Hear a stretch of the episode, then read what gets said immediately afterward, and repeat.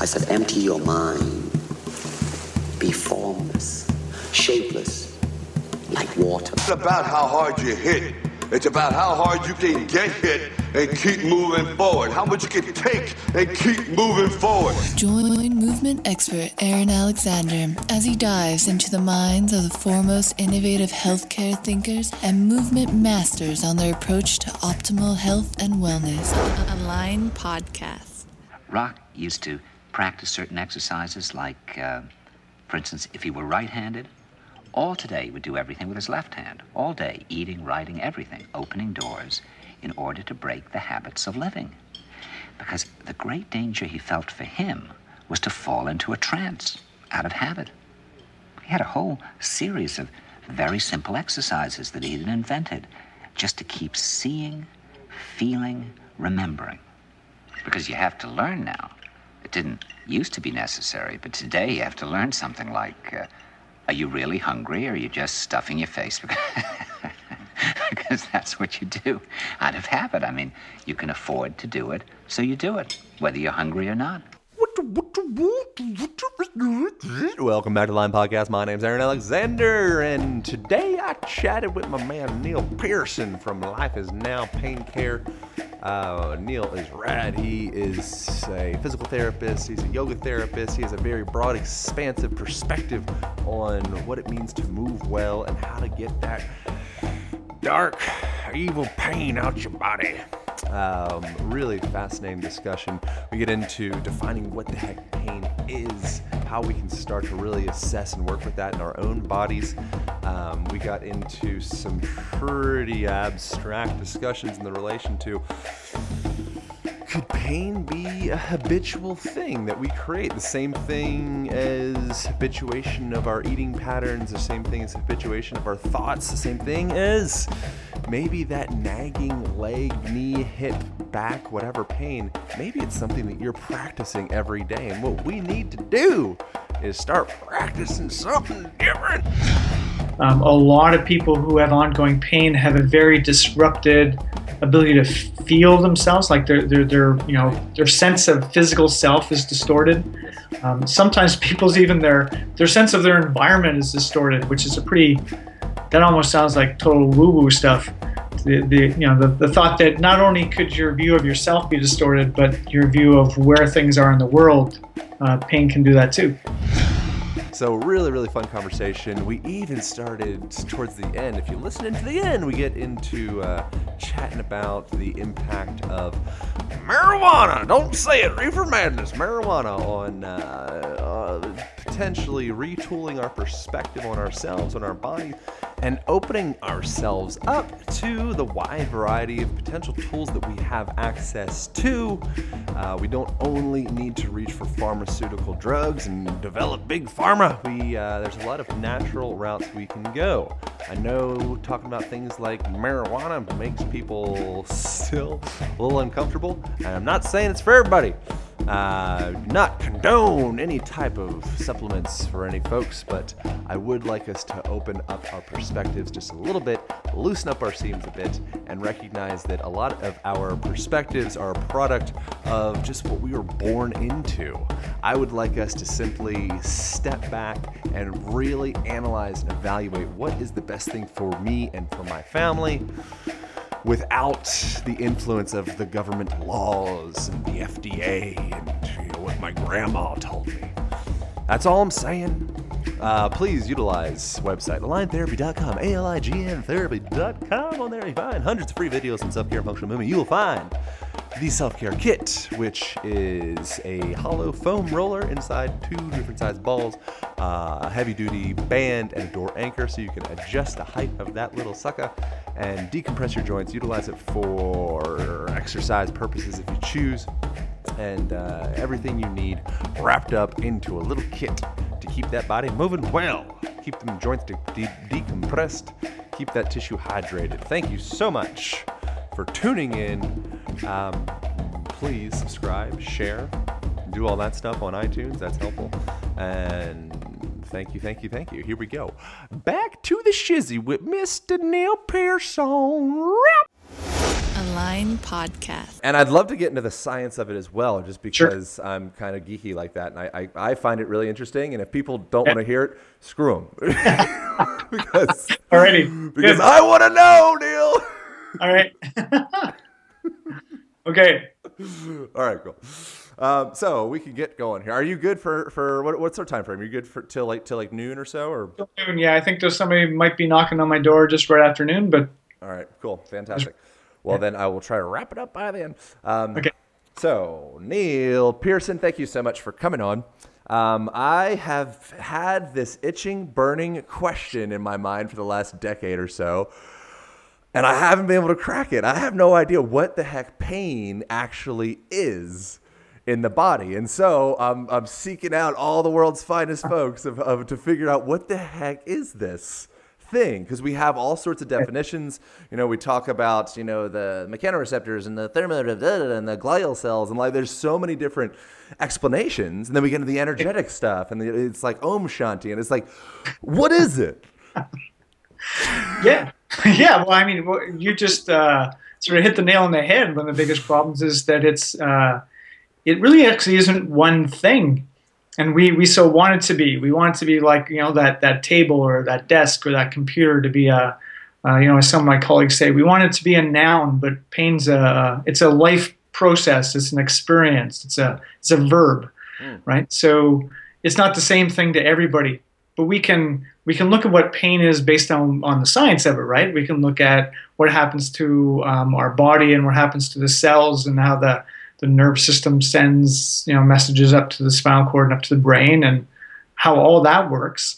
Um, but then we, we you know when we're talking about pain, we have to talk about the the, the human experience of it, right? So the um, so you know, just to go along with what you're saying is um, about a year ago I decided to do a talk. It was actually a talk on pain neuroscience, and um, I decided to uh, title it um, "Pain: A Complex Human Experience, a Whole Lot Like Love." right And I got a lot of people show up for the talk because they, they were really interested in what the heck that meant. right So, but then we really just talked about the pain neuroscience of it. But th- the point is, the uh, uh, the pain, as you said, isn't isn't one thing at all. Yeah. Yeah. Yeah. So can we kind of do a, a vague uh, description of, of maybe what the neurochemical, mechanical uh, Sure. explanation of what the heck it is? You know, once we hit our nociceptive threshold and we get a stimulus up to the spinal cord, like, can we kind of, I know it's a model. And I know it's, you know, it's like partially, it's only a part of the story. It's an extraction of the organic experience. But nonetheless, it's- people Yeah. like to have these anchor points. Well, yeah, and I think that's it's important to understand is that most times when we feel pain that we would say is in our body, what's happened is something has excited these nerve cells. Right. So, as you said, nociceptors. Noci is a lot more that has to do with pain, and scepter as receptors, receptors related to it. So, there's these nerve cells in your body that will get excited if something potentially dangerous in terms of mechanical force. You know, like if you squeeze my hand really hard, or like you know, I do a really deep yoga posture and really stretch. Those two mechanical things could fire off these nerves and say, "Hey, that might be dangerous." Um, uh, but they also these nerves also get excited by potentially dangerous uh, heat and potentially dangerous cold, and they also get excited by chemicals. So mostly the chemicals they get excited by are like chemicals that come out of broken cells in your body when you injure yourself, or chemicals of inflammation. So you've got these cells in your body that actually respond to a whole bunch of things, right? So temperature, mechanical, and chemical stuff. And if they get excited enough, right? So and actually, maybe I'll back up before I go on with that. Is say you can you can get something like that happening in the body where the nerves are actually detecting, you know, something is going on there, but the nerves aren't actually firing any signals yet, right? Because there's not enough um, not enough stimulus. You know, like if um, for you to uh, see something, there's got to be en- enough light coming into your eyes, right? Right. And the right frequency of light. Exactly. Yeah. Whereas you know, smells a little bit different. It's it's that's one of the fascinating ones is we can actually smell one molecule of something, which is pretty weird for the sensory units. But your pain system isn't like that. So you could say smell is a very it's got a really low threshold to get the nerves excited to send messages to your brain. Whereas in the in the nerves that are in the pain system, they typically have a very high threshold. it takes a lot to get them excited to send a message up towards your spinal cord. That makes sense? Yeah. That makes a lot of sense. And then it gets completely wishy-washy, you know, gray areas when we start thinking about things like congenital insensitivity to pain or right. al- or allodynia, you know, or this, which is like allodynia being hypersensitive, hypersensitivity to pain, and then the congenital sensitivity to pain thing being when we lack this gene that causes us to not feel anything. Yeah. you know, so we, the, the, what about everybody in between there? yeah. Well, we thought that we sort of had this idea that that the sensitivity or the threshold of those nerves was sort of it's what you're born with. But of course, we know that life experiences can totally change um, those nerves to change the threshold. So, as like allodynia, which is this hyper excitability, hypersensitivity, the nerves have essentially learned to to fire off without um, without much stimulus whatsoever. Um, whereas some sometimes those nerves can actually be changed so that it takes way more to get them excited to send the signal up, right? Yeah. So they're adaptable, and and we actually think that when people have chronic pain, the adaptation that's happened most of the time is that the nerves themselves, their the threshold of of stimulation goes way down. So the the nerve hardly needs any input at all before it starts to send a signal up towards the spinal cord. Right. And so, for all the folks that are in the in between zone, because I think it's very interesting. I mean, with, with, in the case of like the congenital insensitivity thing, you know, it's like there's a very specific gene that we're lacking. It's like SCNA9, or I, I don't remember what it's called. that. You know, but so it's it's we can break it down and take a blood sample and, and find out it's like, oh, you're missing this gene, so therefore, blah blah blah for all the other folks that maybe like we have this gene, you know, but we hmm. it's still I've had this freaking ankle pain for the last 20 years, you know, and I'm like it's like everything's fine. I look at my ankle, it's not inflamed, it's not edemic. Like I've looked down, it's like it looks good, you know, yeah. and it still hurts. You know, so right. for that person, or back pain's a more obvious one because you know, X, you know, huge percentage of people are suffering from that. Hmm. You know, like so. What about those people that we haven't given them some kind of you know disease title. They're just they're just people with pain. Yeah. Like where do they well, get started? historically, what we've done is we've we've had this idea. Well, I should say historically for the last like 300 years or so, maybe 400 years, we've had this idea that if if there's still pain, there's the the problem is that the tissues aren't right that that's you know we had this idea that that's the only thing that could relate to you having ongoing pain right. but we know that that if those nerves start to sort of act in an unusual way almost like a maladaptive response right? right we want those nerves in our body to tell us when something dangerous is going on but sometimes they adapt in a way where they become hypersensitive and now uh, things that aren't dangerous uh, are, are getting those nerves to fire off so that person who has that that all that time of the pain in their ankle or all that time of pain in their back, it's always possible that what's going on is that the primary change that's happened in them is somehow the nervous system is uh, it's it's changed its threshold and it's firing a lot more signals. And but we also have to go beyond just the body because the brain itself could be interpreting the signals in a different way. Right. Right. Yeah. And so that gets into your perception of your reality, you know. And so if I were to you know, rub a feather across your arm, but you know, be telling you that I'm gonna I'm gonna hit you with a blowtorch, yeah. you will perceive a violent, painful experience. You know, and there's been there's been there's been studies. This is I, I was checking this out like months ago, so I might not be perfect the way I explain it, but um, something along the lines of the way that we perceive color on our skin actually enhances or reduces our perception of pain as well. You know, so if you get a red light on your arm, that denotes ooh fire, hot, burn. You know, versus if you get like a you know a green light or something like that, it's like oh no mm-hmm. big deal. It's just a little you know blade of grass or it's cool breeze. yeah, that's that's such cool stuff because what the scientists have been showing is that it's not just changing the way you think about it that if you expect that red one to be a lot more painful, it just doesn't change what's happening in your brain. It changes what's actually happening in the nerves right there in your arm. Right. So that that uh, this interaction between um, the nerve activity in our body and the nerve activity in our brain is something that we've uh, we continue to resist. We continue to have a struggle with the idea that uh, uh that the brain itself can have such a vast change or influence on the threshold of sensitivity in the nerves of our body. Right. And so you, I mean, not not only you, but, pain's been related to being a, a biopsychosocial phenomenon, right? Yeah. Which that's just super fun to say.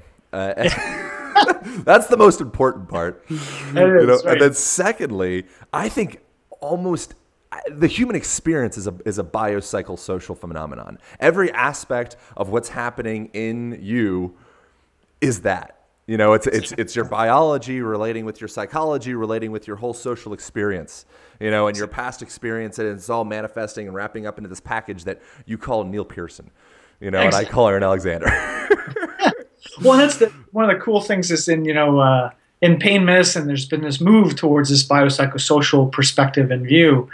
Um, but even there, we're still struggling. Is a lot of times people uh, will think that it means that if you have pain, it's either a biomechanical problem or a biomedical problem, or it's a psychological problem, or it's some sort of you know social, psyche, spiritual problem you know, as if we, we separate the three together. But I, I love the way that you just said that because you're saying that it's an integrated unit, Right. Right, and that uh, we know that that um, your body changes your mind, and your brain, and your brain and your mind change your body, and it's all one thing affects the other. Sure. Yeah.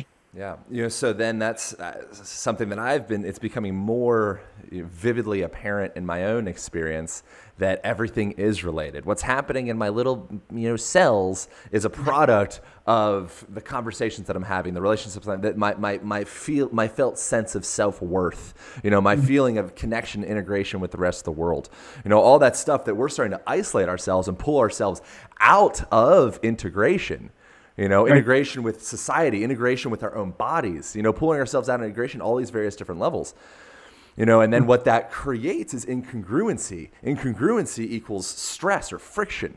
Friction Yeah. equals fire. Fire equals pain.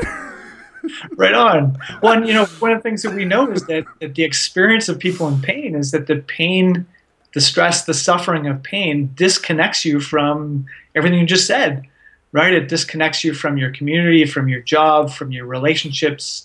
Uh, we even know it disconnects you from feeling your body well, right? There's so much evidence now that says um, a lot of people who have ongoing pain have a very disrupted ability to feel themselves like their their their you know their sense of physical self is distorted Yes. um, sometimes people's even their their sense of their environment is distorted which is a pretty that almost sounds like total woo woo stuff the, the you know the, the thought that not only could your view of yourself be distorted but your view of where things are in the world uh, pain can do that too Right. Right. Yeah. So you're you're in my, you're in align therapy right now. You can see why the stability balls and the gymnastic rings, all the random crap hanging off the ceiling. You know, and so here I work with people to kind of help folks figure out where the heck they are in space.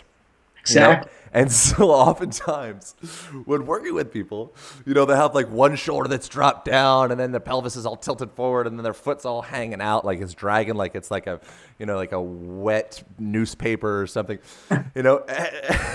And from their perception of what's going on, they're like, I'm good, man. I'm totally, totally good. right You know, and then I look at them and I'm just like, mother of God.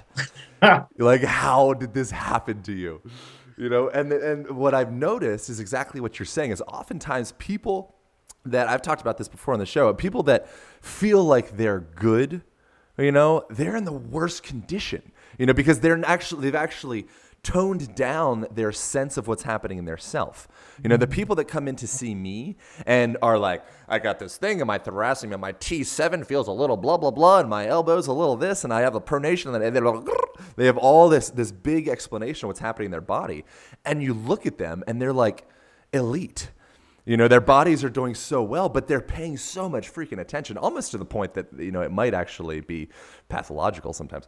You know, but but it's very interesting how we have that ability to numb ourselves to ourselves. You know, and I think that's a product. If you've ever seen like Touching the Void, you know, which is a movie which you live you live out in out in Skaha or how, how do you call it? Where where do you live at? oh penticton yeah in Yeah. the okanagan valley Right. You know, and so and so you live out in the mountains, you know, and it's like when you go through traumatic situations in your body or your mind, you know, your body ha- its its main agenda is survival. How do I survive today? You know, so if it bombards you with all of the different crap that's going on in your body, that may not necessarily be the most opportune thing for you to, you know, succeed in your job interview or whatever it is. You know, yeah. so the, the question is, how do we start to unpeel these layers? Right? right? Everyone's an onion, and every day we're adding a new layer. How do we keep these layers consistent, congruent, healthy, integrated? You know, how do we start the peeling process? Well, yeah, and I think you know, I think as physiotherapists, it's one of the things that we've we've done. You know, and movement therapists, we've we've taken people and we've given them exercise. You know, this the idea of making it more stretchy or more strong. But as soon as we do that, one of the things we're doing is we are actually demanding that the person pays attention to their body and how their body can move in space.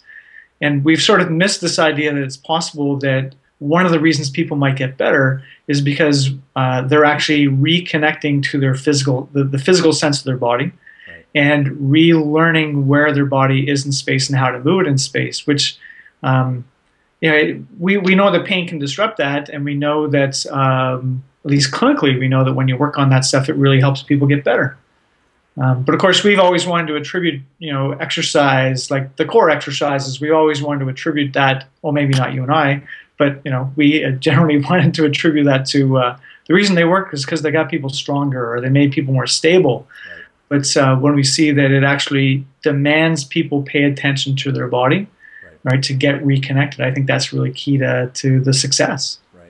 Yeah, and so I've seen some interesting studies in relation to sequencing of, of muscles. So, like, you know, if your transverse abdominis fires first to stabilize your core and your trunk before said activity, those people are significantly less likely to, to experience pain, back pain, you right. know? And that actually makes quite a bit of sense to me, you know? But sure. I, I think that it's what we end up doing is we end up missing out on the grander explanation of what that is. If, like, their whole system is sequencing well. You know, it's not like it's like you need to go in specifically and like fire the transverse abs, you know, and that'll work. It's, it's like what activities are they doing throughout their day, you know, that's causing their, their musculature to sequence in, a, in an effective way. You know, how do they feel about themselves? You know, how they, the way that they're walking around, the way that we move through the world determines our posture, determines the position of our body in space. You know, so I think there's a lot more explanations and kind of like tree branches coming off of, you know, a, a study like that. And we get wrapped up in saying like, oh, there it is. You know, it's the it's the TVA. We got to just fire that thing, and then that's the holy grail. You know, so yeah, we, we want simplicity, right? Exactly. Which is really unfortunate, and, and uh, you know, a lot of times when people do the kind of work that, that you're describing, others will say, "But you're missing the body,". Which, of course, I know from hearing you that you're not. Right. But a lot of people think that when you look when you look at the broader perspective, then you miss the fact that the, the body and the tissues actually have some in, in importance. Right.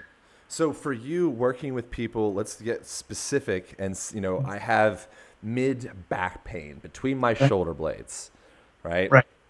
And it's been there for ten years you know and like it feels better when when when i move you know but then it kind of comes back when i slow down a little bit or whatever you know, like what is that? What I haven't been able to crack it. You know, like what do I do? What, where do I start? Oh, well, yeah. I mean, that's so hard to know. It would.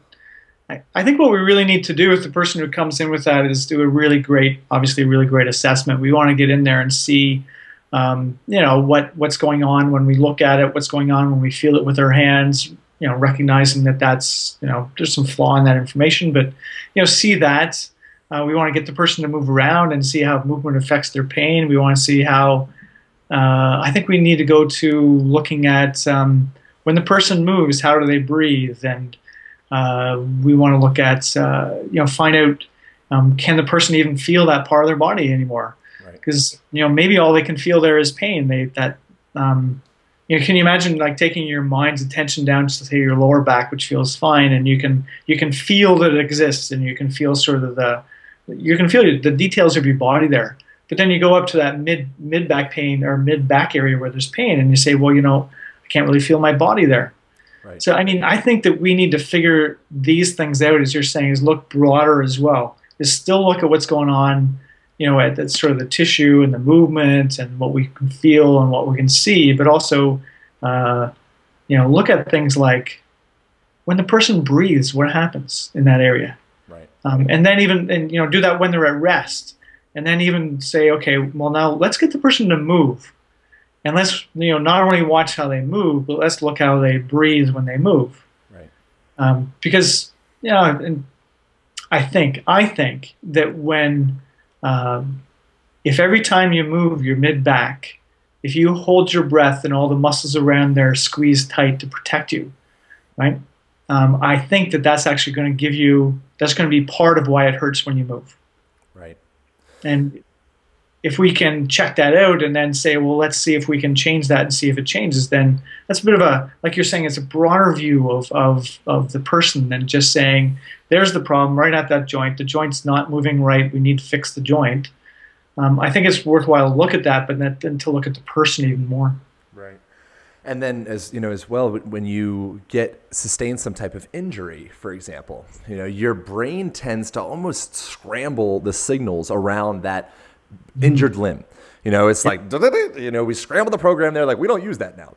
You Yeah. know, and I think it's an interesting thing that oftentimes with rehab and such, there's a few things I think are interesting about the way that we approach rehab, but but oftentimes, you know, we don't really develop redevelop the sophistication of said area. You know, and an injury doesn't mean to, that you got hit by a bus in India. You know, an injury could be I've been hunching over my desk for the last 25 years, you know, and, I've, and I'm, I'm continually repeating these same dysfunctional stressors over and over and over again, day in, day out. That's a, that's a legitimate injury in your body, or your brain could be perceiving that as a legitimate injury, you know, and so we're so scrambled in those signals of what's happening there. It's like, okay, let's see, we're getting back to the guy with the back pain, let's check out your thoracic extension.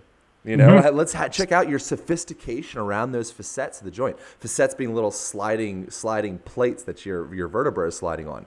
You know, it's like how is your sophistication through these ranges of motion? Do you have a clear, beautiful, coherent signal relating up into your brain, or is it muck? Yeah, exactly.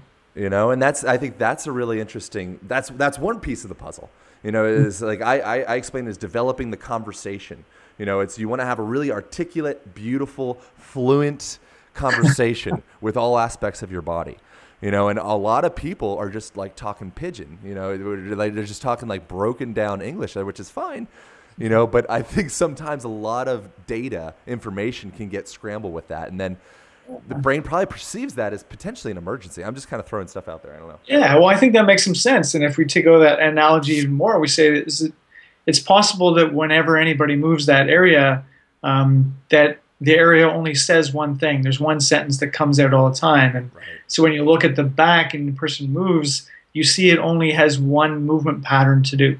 Like they, you know, the whole thing moves like a unit or or that. And it, seems to be that we are healthiest and we suffer the least when our body has multiple patterns that it can choose from. Right. Right. That if you if your body can only move that way, um, yeah, it seems to give us it seems to uh, yell and scream at us a lot more than we can lots of ways. Yeah. Right. Yeah. So that's so that's layer one of the onion. You know, the more a little bit more expansive perspective on movement is the way that we're describing it. But you know, the next layer is how do you feel about yourself? Right. you know and so so what so, so is that i personally very strongly believe that that is a part of it but some people will be like you're smoking too much weed aaron it's like it's you like know- i don't i don't know. I, I i feel like the way that you we feel about our you know our emotional self our relationships our connection all that those are stressors or eustressors you know? Yeah. and so it's like we need to take that into account as well. What's the degree of stress in your system from all angles and or relationships is i think is one of the biggest potential eustresses or you know negative distresses Yeah. Well, you know, I've just been working on writing up a, a book chapter about how to move when there's pain. Sort of a unique idea with with a, a, a PT colleague close to you down there. He's in Portland. His name's Cory Blickenstaff. okay and he and I have just been reviewing all this stuff about what what pain does to us as individuals and how it changes us. So, um, just go a little bit lower, you know, not quite as broad as you were talking about. We know that pain changes our uh, sense that we have control over things, Right. right? So, if we felt competent before, often pain makes us feel like we're not competent. Um, pain, you know, there's so much evidence that says that pain uh, creates uh, anxiety and depression and fear. And of course, when you have those uh, thoughts and feelings, that changes your view of yourself as well, right? Um, it, you know, th- this whole idea of, of um, pain changing your thinking so that your brain is now catastrophizing everything, right? You you experience something small and your brain just magnifies it and turns it into this massive thing. Right. So we know pain's pain is changing uh, all those aspects of us. So um, when you first said, you know, we got to look at how how uh, pain changes how we feel about ourselves. First thought I was having is, yeah, I mean, do we re- do people really need more evidence around this? Because we've got so much evidence that says that pain messes with this, right? And and that it doesn't make any sense when a person has a complex chronic pain problem to not address how the person views self. Sure. You know, yeah. and I, I think that that's to me that's like so so crucially obvious in my own body that when I have an injury, it affects my whole personality. You know, it right. affects my whole outlook on, and I try to like get past that, and it's, it's usually a pretty quick process. You know, of like, you know what, like things could be much worse. I could have broken my blah blah blah. You know, but it's like eh, the way that you move around. Like I like to be able to move around the world powerfully. You know, I like to I like to feel like oh I could pick that up. Oh, I could wrestle that guy. you know, I could climb that tree, or I could climb that mountain, or I could whatever. Right. You know, like it's it's you know there's probably some ego involved in that and la la la, but nonetheless, like it feels really nice to to have that sensation. You know, and when you are impaired, you know, all of a sudden it changes my perspective on things a bit. Right. You know, if all of a sudden you're walking with a limp, you know, all of a sudden your reality is left right, left, right, wobble, wobble, you know, as opposed to this strong, powerful movement through the world. You know, I think that that can, what that, that ends up doing is it impacts what's happening to you at an emotional level. It ends, uh, ends up impacting what happens to you on a neurological level, the way that your brain and your body and your mind perceives itself. All of a sudden, you're a vulnerable, injured animal well, and, you know, we it, it, it, should be obvious to everyone, but it doesn't seem to be. Is that if an injury to your body can change the way you you, you your brain perceives your your body, right? Um, then that means that when the brain is perceiving the body differently, that can actually change what's happening in the body, right? right. So the thing in the body has changed what's happening in the brain. What's going on in the brain can change what's happening in the body. And so sometimes what we need to do is work on how the pain has affected our view of ourself, right? right? Yeah. But some of my colleagues hear that and they say, Neil, it sounds like you, know you've, you've given up being a physical therapist and you're uh, you're turning this you know you're saying that the, that the problem is all in the person's head. We're saying, well, no, but but it's something that we need to address. Is that what happens in our body changes, you know, so to say, what happens in our head. So, and sometimes all we need to do is work on the body and all that stuff will sort itself out. Right. But we've all seen it that sometimes we work on the body the best way on the body, and that's not enough. Right. And that's where we, uh, in my view, we need to say, let's keep on looking, working on the body. Don't don't give up on that. Keep on working on the body, but now look bigger. Right. You know, and and and help people out with this stuff. Right. Yeah. You know, and it's I've I actually I've, I've heard you say this, but I don't know if you can. I don't, I don't maybe you came up with it. it. Is is uh, don't treat the body, treat the person. And I've heard, I've heard you saying that in something, but I feel like I've heard that before. I'm not sure. Is that oh, yours? Sure. Yeah, yeah, that's not mine. I didn't think so. Yeah. So I don't anyway, know if anything is mine. Right. Yeah. Exactly. Nobody does. You know. But so that's a, a really big thing. Is like tr- when when someone comes into your office, you know, you have a patient come in, or a friend, or your mom, or whatever, you know, and they have this thing happening in their body you know, you can do f- amazing work with that person just by being sensitive to the fact that there's a human being in the room. You know, and that human being comes with all sorts of packaging. And as you start to, you know, unload those various different briefcases that they come in with of their life, you know, we can start to get into some really interesting, interesting stuff. But most people end up staying at more of a superficial level you know, mm-hmm. and all they do is they kind of like scrub the outside of the car. It's like, dude, the engine is is smoking. That's a good one. Yeah. you know and so it's like and another another thing that i think is really important is you know it's like practice i didn't come up with this you know practice doesn't make perfect practice makes permanent you know and so recognizing that everything that we do when we're practicing pain when we're practicing vulnerability or vulnerability is great but you know when we're practicing you know like fragility you know Yeah. we're, we're, we're making that be a permanent aspect of ourselves. And we need to recognize that everything is a habituation. Mm-hmm. You know and so if you habitually are you know utilizing apologetics you know and getting into like oh i have this bum leg i have this bum whatever it's like yeah you're right man good luck with that know, Well, you know, I think one, the one word I changed what you're saying, Aaron, is just uh instead of saying it's uh, permanent, is is relative, relatively permanent, right? sure Uh, right Because you're so right. The practice, practice, you know, just the the uh, the experience of pain day to day to day means your nervous system is practicing it. right Um, and but the last thing we want to do is get people to practice more of that when we're getting them to move, right? As you- you're saying. right Um, but I think to me, it's one of the really big things for people to understand is that if you've had pain for a while, the nervous system has actually been practicing that. right And so if you're going to change it, don't expect to change it in a more permanent manner today. right Expect that if you find something that decreases the pain today, you, you need to now celebrate and say, let's do that over and over and over and over again for the next months because you're trying to fight against getting this this relatively permanent change in the nerve system to, to change uh, in the way you want it. Right. Right. And another interesting thing, I'm just kind of like trying to throw as many pieces to the puzzle for people. Like maybe something will stick, but like, oh, I want to try that. Yeah. You know, but you know, is from my understanding, uh, our our our motor pathways are are connected with our um, how's it how's it go? Motor pathways and our pain pathways are interconnected right? And Right. please correct me if I'm off on this. You know, so so our motor pathways and our pain pathways, they share pathways. You know, and so what can happen is you could be moving through a painful position or a position that your your body perceives as being painful, and then you can heal. You know, you can you can recover from that, but you're still kind of those wires are still crossed. That like every time I do this thing, I create this pain. You know, the Right. 50, 50 cent word of the of the podcast is I believe they unite. It's called the the dorsal column medial lemniscus is the uniting point, which again is just a fun word to say. it doesn't need that. It doesn't need to, we don't need to remember that. You know, Yeah. but, but but recognizing that those pathways are merging. You know, and so sometimes you might just be moving through what your brain perceives as a bunk pathway.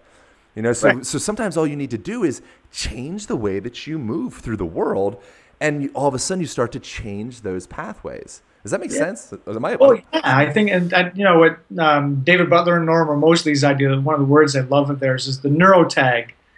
Um, so you move, and now there's this process that happens in your brain where your brain is ac- actually has connected that movement with the production of pain. That's it. And every time you move that way, that's going to turn on that tag, like you know, like a graffiti artist writing his tag. And so one of the things that we need to do is we need to find a way. How do we get people to move in a way that doesn't turn on that that that tune, right, or, or turn that tag on? And Right. um, it's I mean it's so cool that we can do this often with. I think there's another reason why sometimes the funky movements we get people to work and do uh, really really work.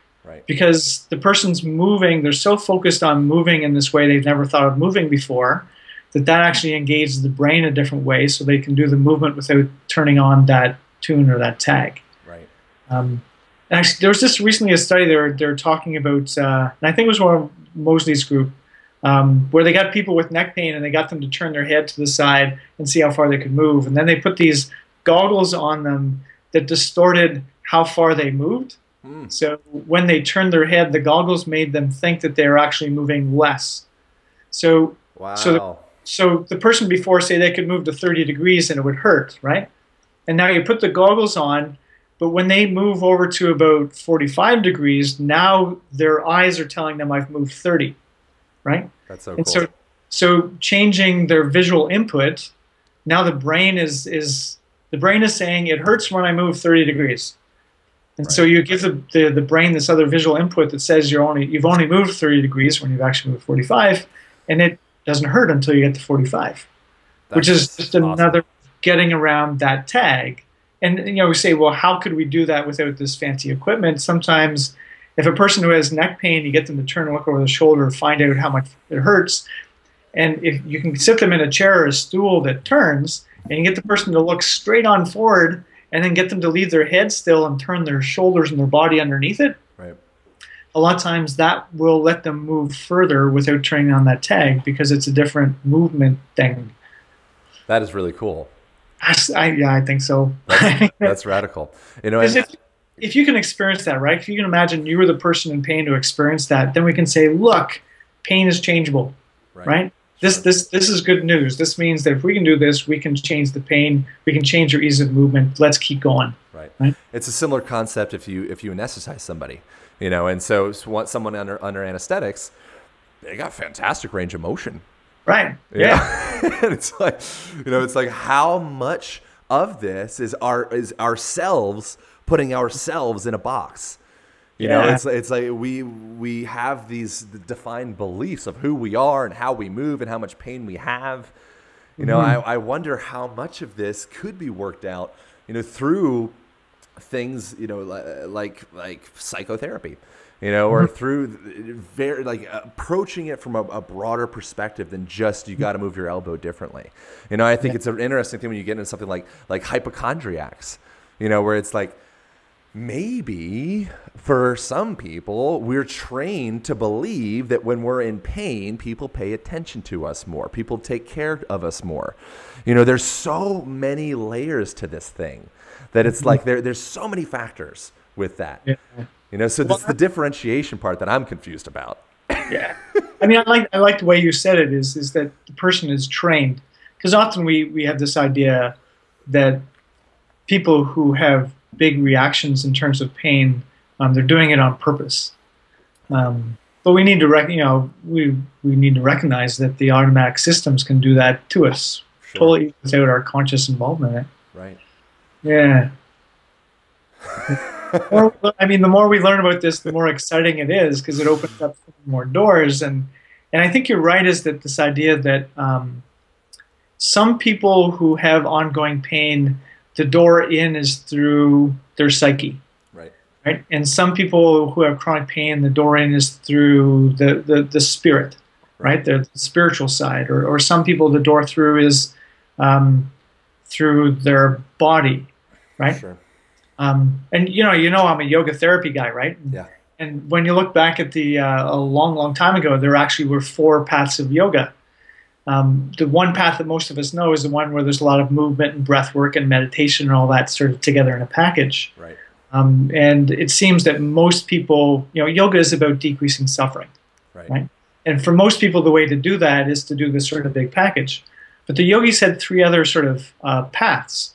And one of the path was paths they said to less suffering was love and devotion. Another path was uh, actually knowledge, right? Because some people, if you just you know learning, will make the change. yeah And then the other path was actually serving others yeah which I think is is sort of cool. I'm not saying yoga is the answer for everything, but I think it's an interesting thing to consider that you know for thousands of years people have had this idea that when we suffer that there's different ways that we can work on it, right right? yeah And us as physical therapists until recently our training really was if you're suffering from pain in your body, there is one door that we get to go through and that's to fix the tissue and that's it. Right. And that's when I that's where I think certain things um, you know, I, see that almost like religion. You know, it's like we people feel like you know I might be getting a lot of criticism for this, but that's okay. You know, I feel like I feel like we feel we all feel like we have the answer.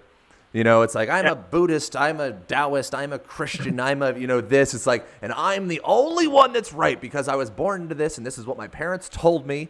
You know, it's like being patriotic because you were you know born in a country. It's ridiculous. it's like, you know, it doesn't make any sense. You know, and, and so and so, uh, you know, I think that the similar concept can happen with beliefs like that, where it quite obviously is all of those factors. Yeah. You know, it's like all of those factors will get you to a better place. Develop your knowledge, develop your relationships, develop your, you know, the other things that you said. You know, all of those different, they're all different ways to the top of the mountain.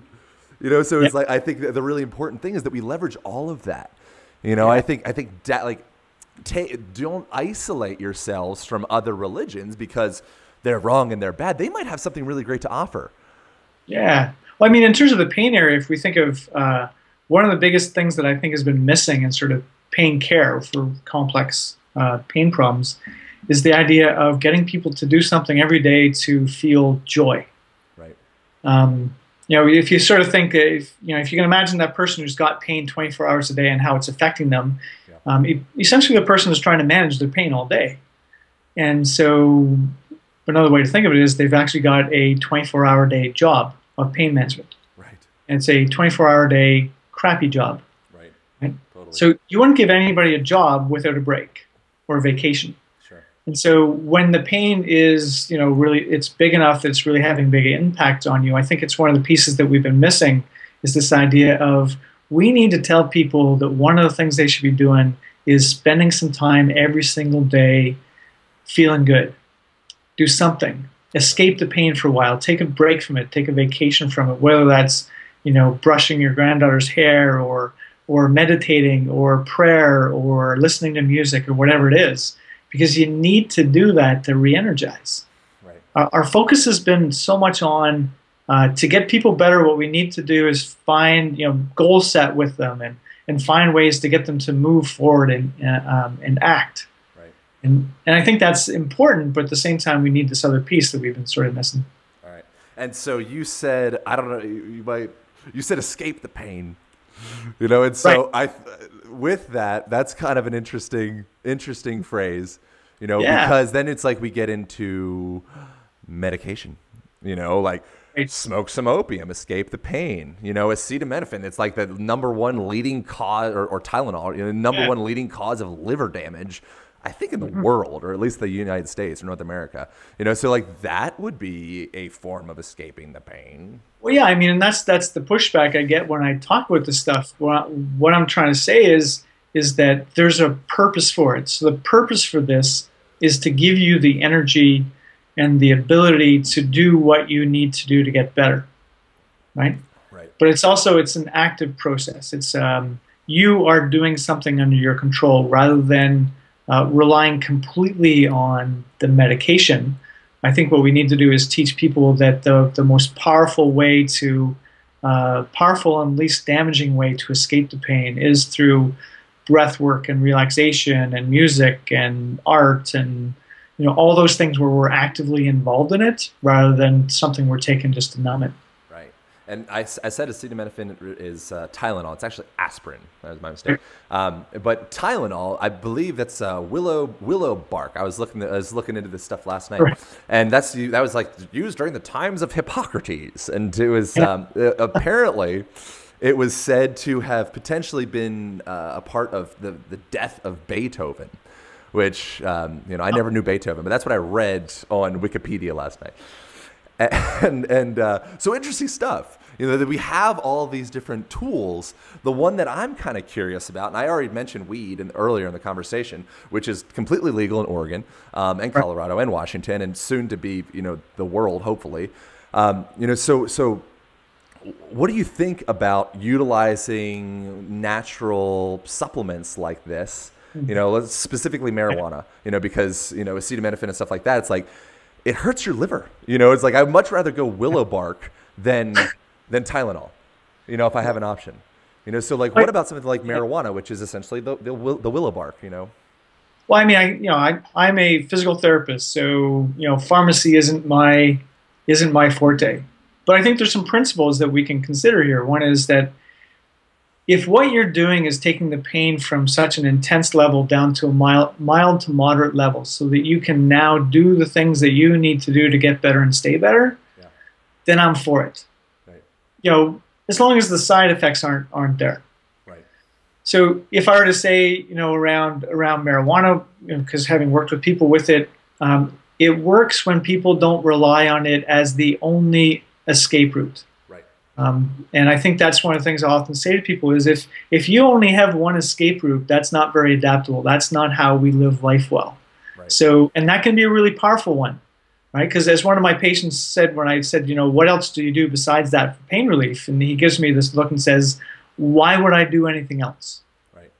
Right? Because it's that effective. Right. Um, but I think that the other thing to, to consider is that one of the side effects that can get in our way is, um, well, actually, two. One is this feeling of being more disconnected from yourself.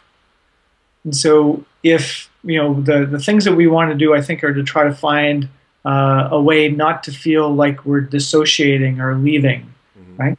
Sure. And uh, so, for some people, I think that's probably going to happen. And I think the other thing that sometimes can happen is is it can it's uh, it can demotivate you, right? So if if if your uh, pain management or your escape plan um, demotivates you to do things that you need to do to get better in the end, it's not such a great idea. Right. Well, s- so I feel comfortable talking to you about this because I see you got an Alex Grey uh, painting in the background. so I don't, you know, uh, so uh, you. I think it's very interesting the, the the thought that it could disassociate ourselves from ourselves. Because I see very very acutely in our world the majority of the folks wandering around like normal America are disassociated from themselves right? Mm-hmm. You know and so what is a bad trip? What is an uncomfortable feeling when you smoke some weed or whatever it is i think what that uncomfortable feeling is is you recognizing your disassociation and it being put in your face and you saying oh I'm not Neil Pearson. You know, I'm not. I'm not a physical therapist. I'm not this all these different like puppet you know, projections that I put out into the world. I'm actually predominantly empty space and water. You know, floating around the universe at a really high speed. Yeah, like that's it. But you know, as a as a you know as a physical therapist, I want you to be able to feel your physical body because I truly believe that when you can feel your physical self better, Right. you'll get better, better. So um, I don't know enough about about marijuana and other pharmaceuticals to tell you what's going on, but I can tell you is if if whatever you're doing doesn't have a lot of side effects and it's getting you to feel yourself more, where you actually can feel your physicality and connect with it in a better way, Right. that makes sense, Sure. right? Yeah. That that's we know that pain disrupts this in most of us. So if you find something that actually reconnects you, that'd be awesome. Right. I just know that a lot of the people that I see, and of course, you know, who we see is very uh, it's very personal, right? Sure. People tend to come to see you because of who you are. Um, so I, I, you know, I don't have a view of everybody, but a lot of the people that I see coming to me, um, the the best way that they can get away from the pain is just to ignore themselves, ignore their body. We get so good at just sucking it up and gritting our teeth and carrying on, you know, developing that strength to persevere. Right. Um, and it seems that for a lot of people, what we need to do is is get them to use that strength to focus on self more um, in positive, uh, beneficial ways. Yeah, and so when I go, when I went off the deep end there with you know we're all universal light energy, whatever. Uh, that's not. I don't think those concepts are all that relevant. I mean, it depends on how you perceive them, I guess. All that relevant on, on fixing your back pain. Um, it's just kind of like silly to talk about or fun to talk about, and true, but still just kind of fun to talk about. Um, you know, but what I what I do feel with that is, you know, and I don't like use a ton of weed or whatever, um, but every once in a while I do for sure. And I think, and the times that I do, it's very ceremonious, it's very intentional. You know, my my you know my house is clean, my car is clean, my work is done. You know, I feel really in my body, you know, or maybe I feel maybe I'm, maybe I feel a little bit out of my body, and I want to come back into it and and have some type of uh, I don't know, like meme or assistant to kind of like bring me back into that place. Right. And so what I've found with that, and this is my personal experience, this doesn't need to relate to anyone else. What I found with that is smoke a little bit of marijuana, and then all of a sudden, the things that I thought were really important that might not have been important start to fall away. right? The things that are really important is how well am I moving in this organism? How free do I feel in my body? How are my relationships? Am I safe in this world? You know, like like th- the things is like, yes. You know, and then it gets into things like yoga or things like movement practice or things like gymnastics or climbing a mountain or whatever. It's like it's like that really feeds my soul. You know, I don't really do much yoga, but like yogic type movements. You know, and that's Yeah. something that I've found with supplements like that, which I think it's very interesting that we villainize them for total nonsensical reasons. You know, and now all of a sudden there's this taboo around it, and it's like weird to talk about it on a podcast because I think people might judge me. You know what I'm saying? Oh, absolutely, absolutely. You know, because I, I I know you know we're talking about this. People will have a judgment around me based on it, and what really what I'm saying in the end is what you described as where you get is exactly where we need to get people. Right. A lot of times when we're suffering a lot, when there's a lot of pain. Right. Um, and I know that people can do that through uh, meditation, through prayer, through breathing, through yoga, through walking up a mountain, through watching a sunset, right? And and you're saying, but you know, you could do this through through smoking some weed.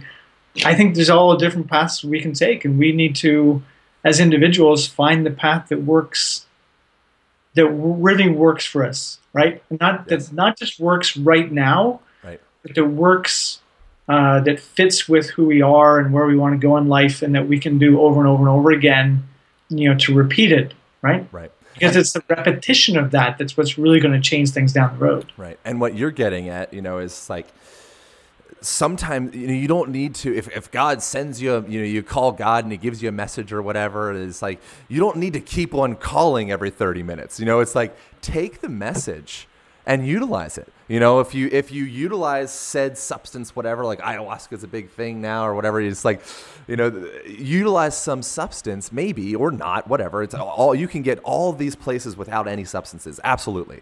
You know but Yeah. what can happen with that sometimes is you know you, you use a little bit of marijuana and then all of a sudden you realize your breath is so important.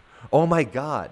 You know like I, I didn't even think about breathing into my back between my shoulder blades. I didn't even think about my pelvic floor my diaphragm my pericardium. Like you start to get into this oh my god this whole organism is alive you know Right. and then you take that you take some notes on it you know videotape yourself whatever you do you know like Yeah. take some notes on the experience and carry that with you you know that's i think that is the key it's not becoming dependent on some peripheral Right. resource Yeah. use all the tools that we have you know explore the poo poo platter of our resources and some of them won't work leave them behind immediately you know discard what doesn't work and utilize what does Well, if we if we take that even back to like physical therapy, is that this is a, what you just described is exactly what I think we need to do with, as physical therapists when we're working with somebody.